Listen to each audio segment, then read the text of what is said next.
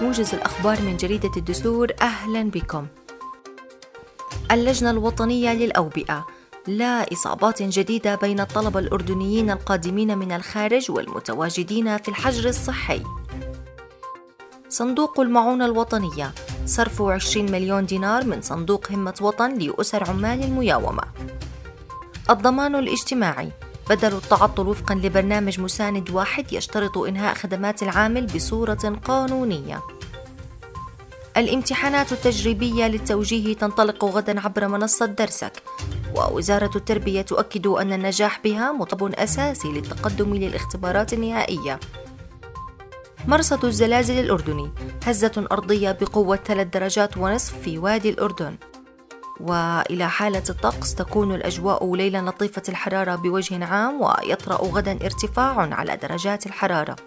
للمزيد من الأخبار زوروا موقعنا الإخباري الدستور دوت كوم أو بالاشتراك بخدمة الدستور دائما معك عبر تطبيق واتساب. دمتم بخير وفي أمان الله.